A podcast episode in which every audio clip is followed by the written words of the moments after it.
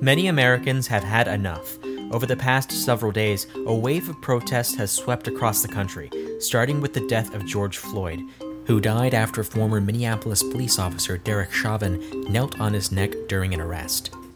San Diego joined that tableau as well. Protesters marched, calling for police reform.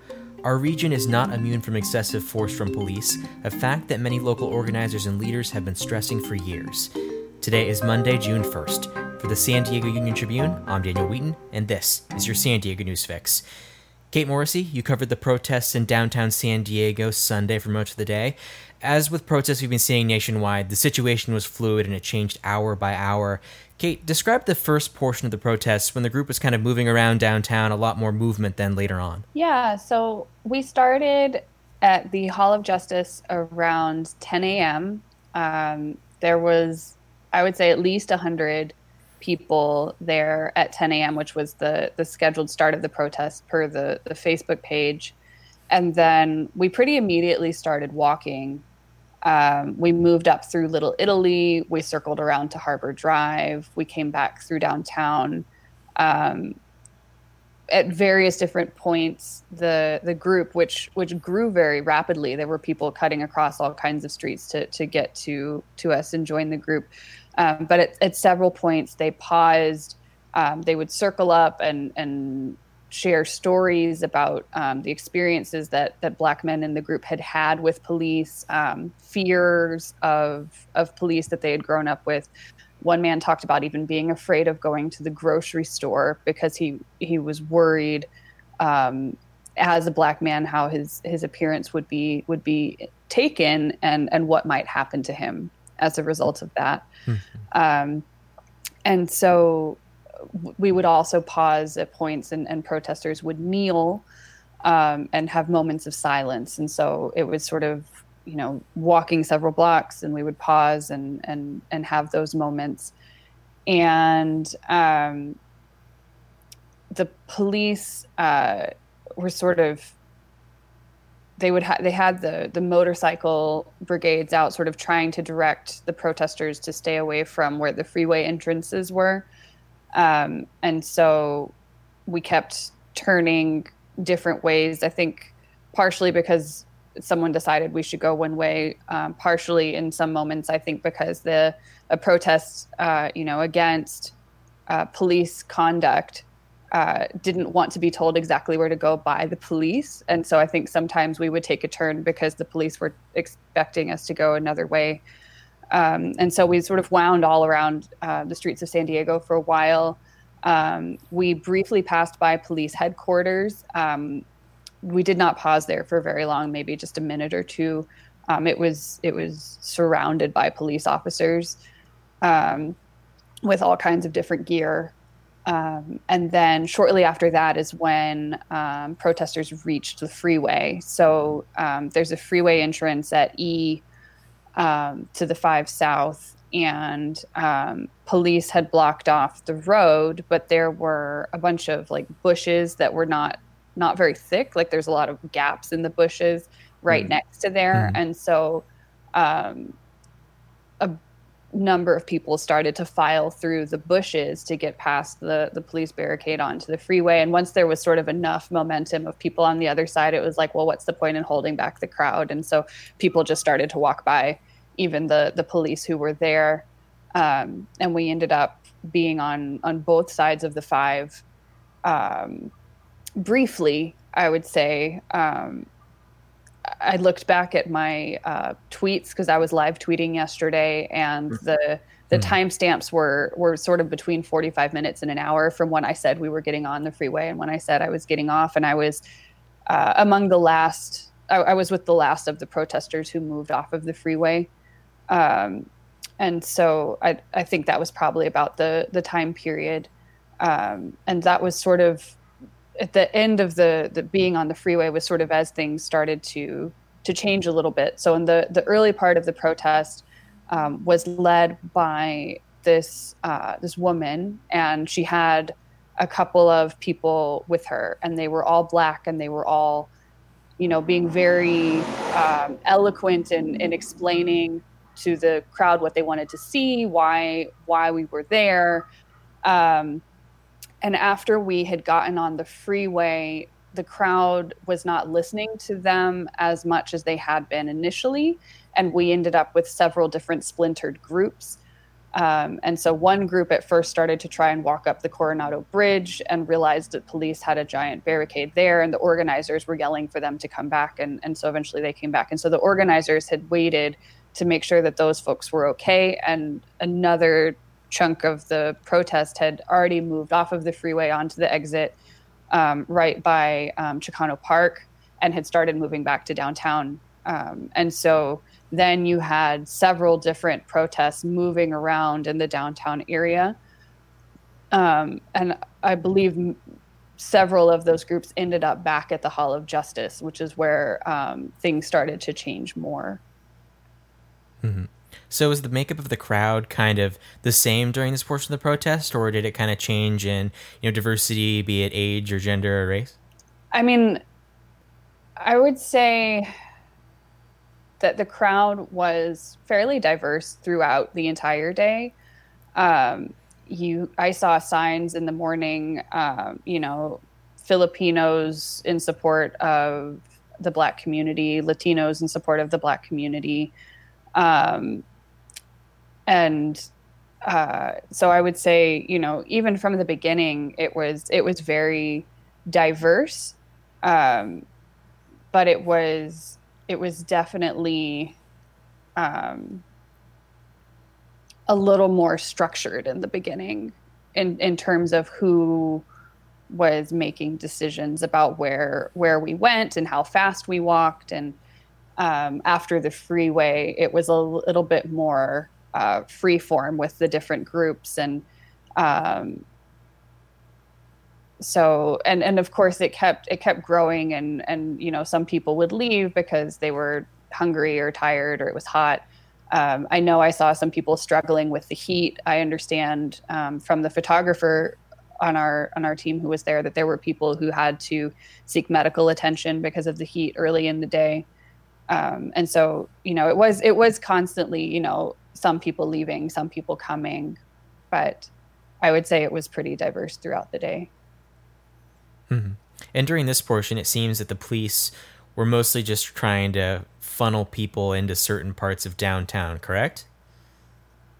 So you mean at the beginning of the day?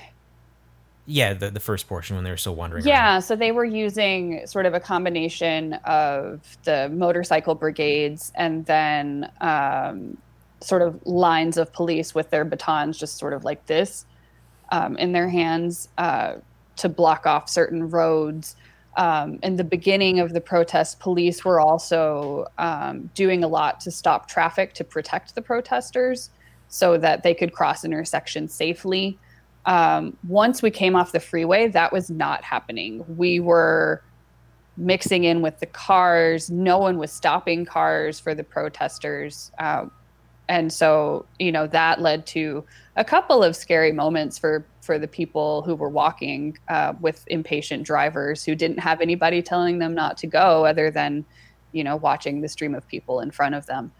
Um, so that was de- that was definitely um, a change in in terms of what the police were doing after after we came off the freeway. There was less um, there was less blocking of traffic to to allow the protesters to walk mm-hmm yeah, it does seem at that point the kind of strategy of the police changed as there was this uh, standoff in Broadway.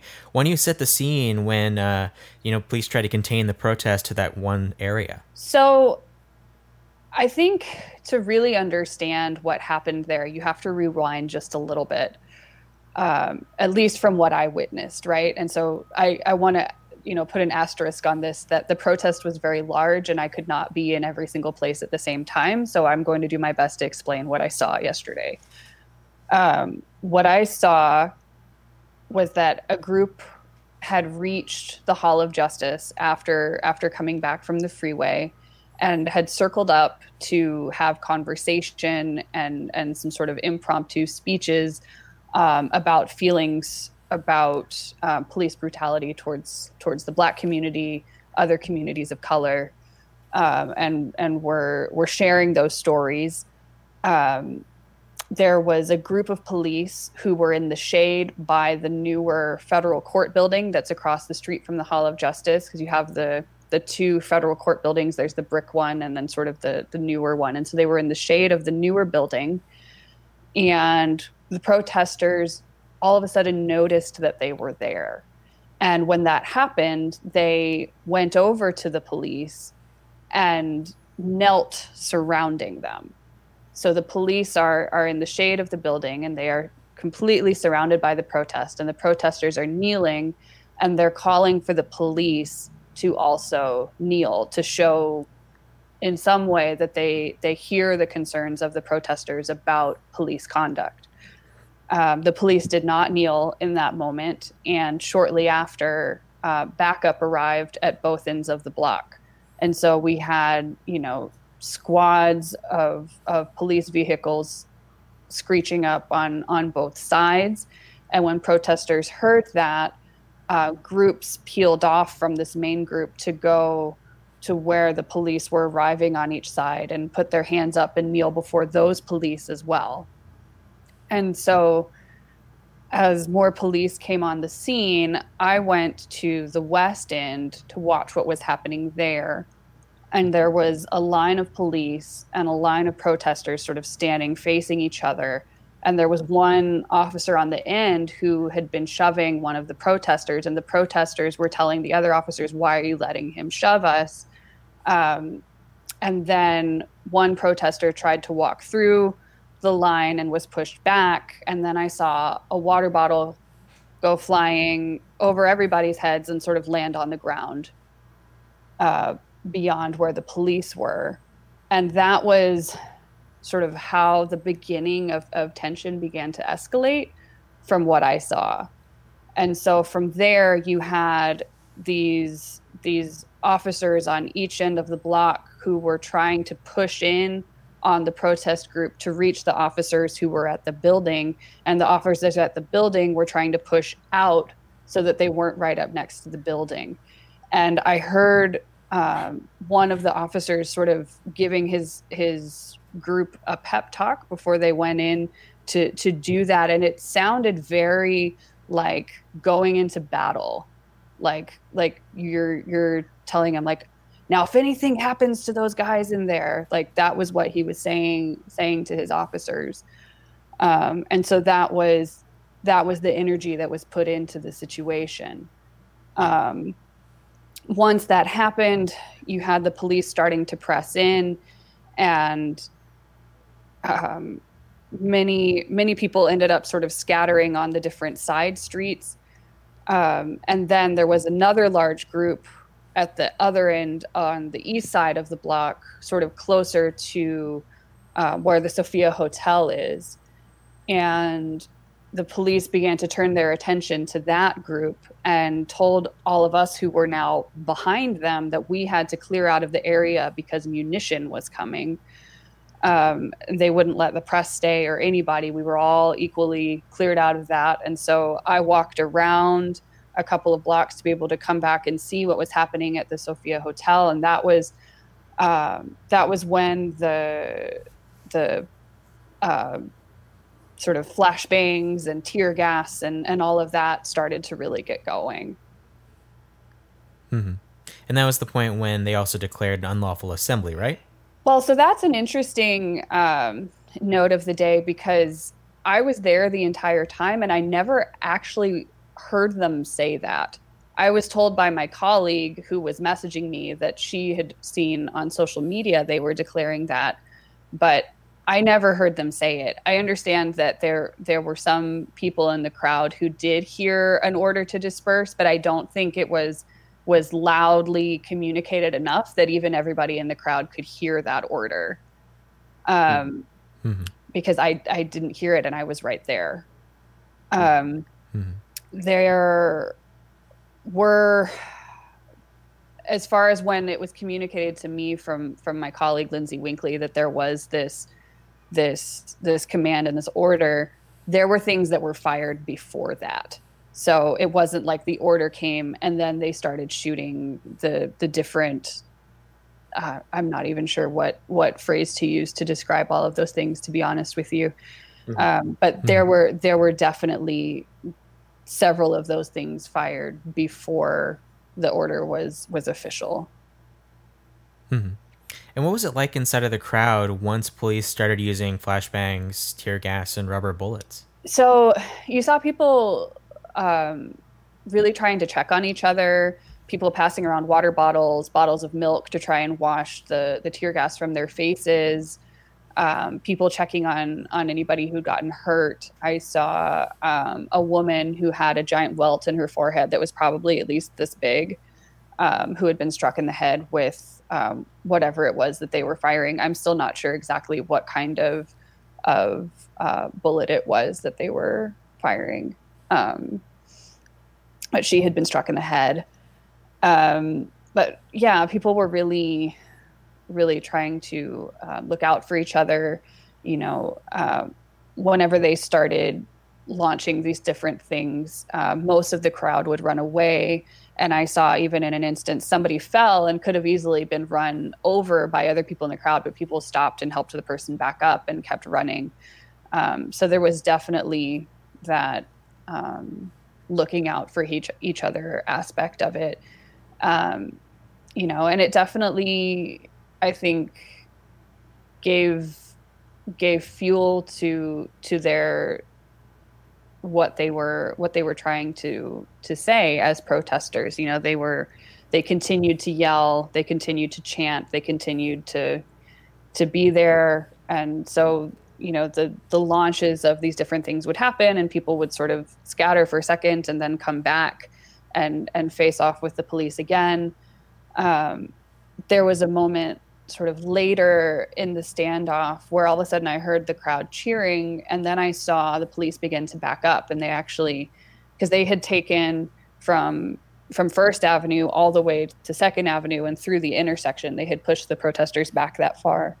And then um, they backed up so that the protest could move back into that intersection at Second Avenue.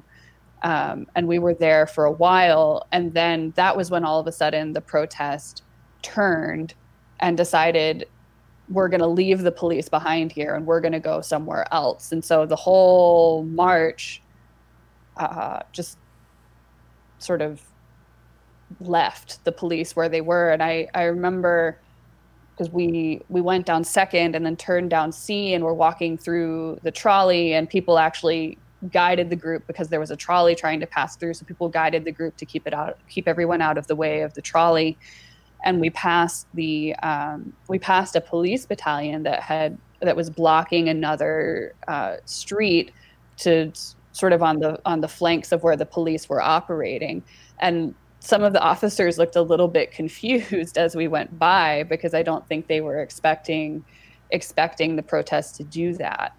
And so we walked then to the county administration building um, and sort of just left the whole situation of what was happening with the police. Mm-hmm.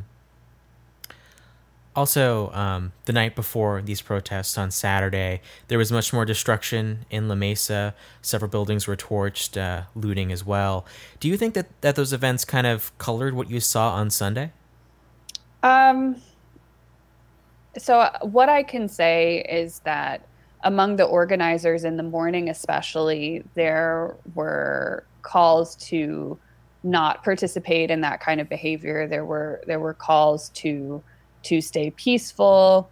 Um, there were a couple of instances in the afternoon that I know of where someone um, started trying to, you know, get into a building. Um, I think there was a, a bank in particular um, that I wasn't right next to, but I saw the crowd sort of reacting to something over there. And um, Taryn Mento with KPBS, I think, was actually there and, and, was watching closely. And I talked with some of the folks later um, who had been there, and it sounds like one person was trying to, you know, bust in into the bank, and the crowd very immediately sort of reprimanded that person and told them to leave. They were like, "We don't want you here. We don't want that here."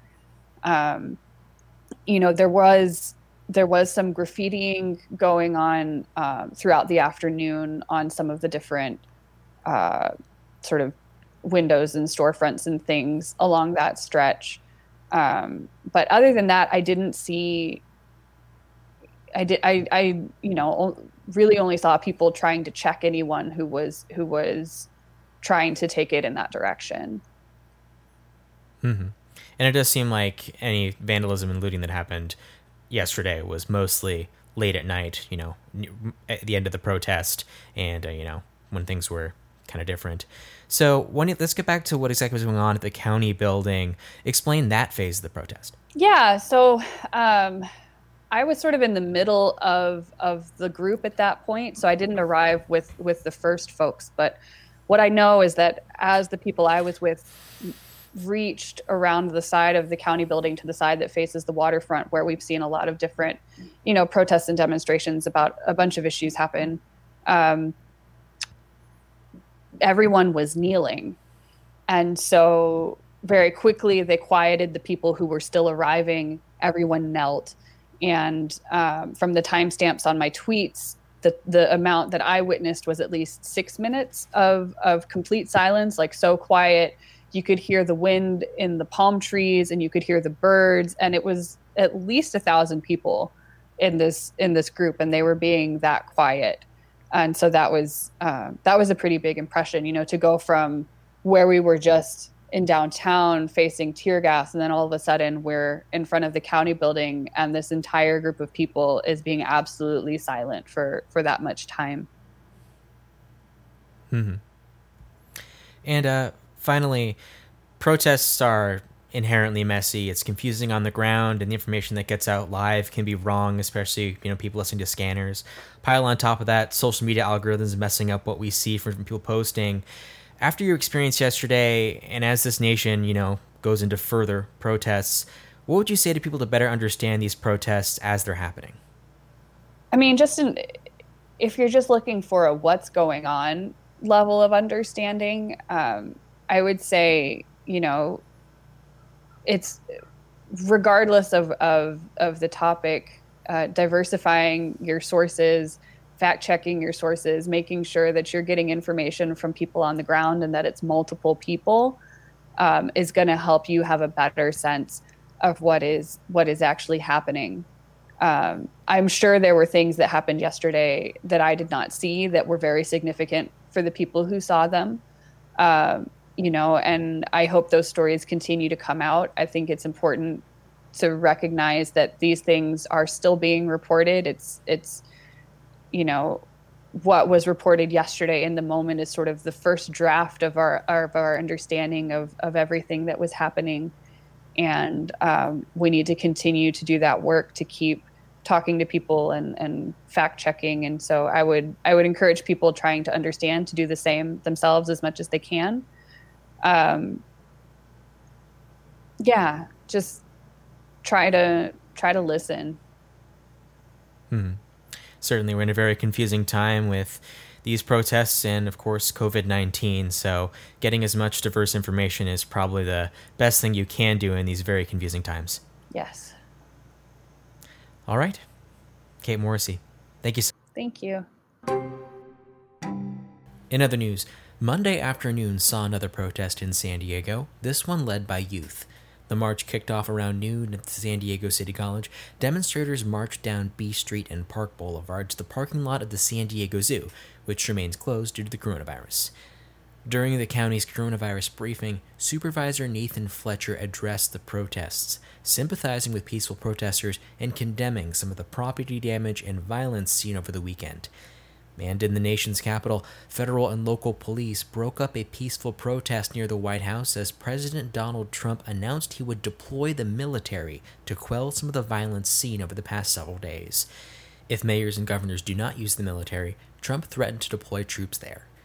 Locally, San Diego police announced they would end the use of the carotid restraint, which is a restraint that can turn into a chokehold if not performed correctly. Thank you for listening to the San Diego News Fix. We want to remind you that information is your first line of defense. The San Diego Union Tribune is dedicated to bringing you the latest news in print, online, and on our podcasts. Right now, you can read our public health stories related to the virus online for free without hitting the paywall. But you can get all of your news at your fingertips, wherever and whenever you want, if you're a subscriber. Don't miss a story. Go to uniontrib.com slash subscribe. Until next time.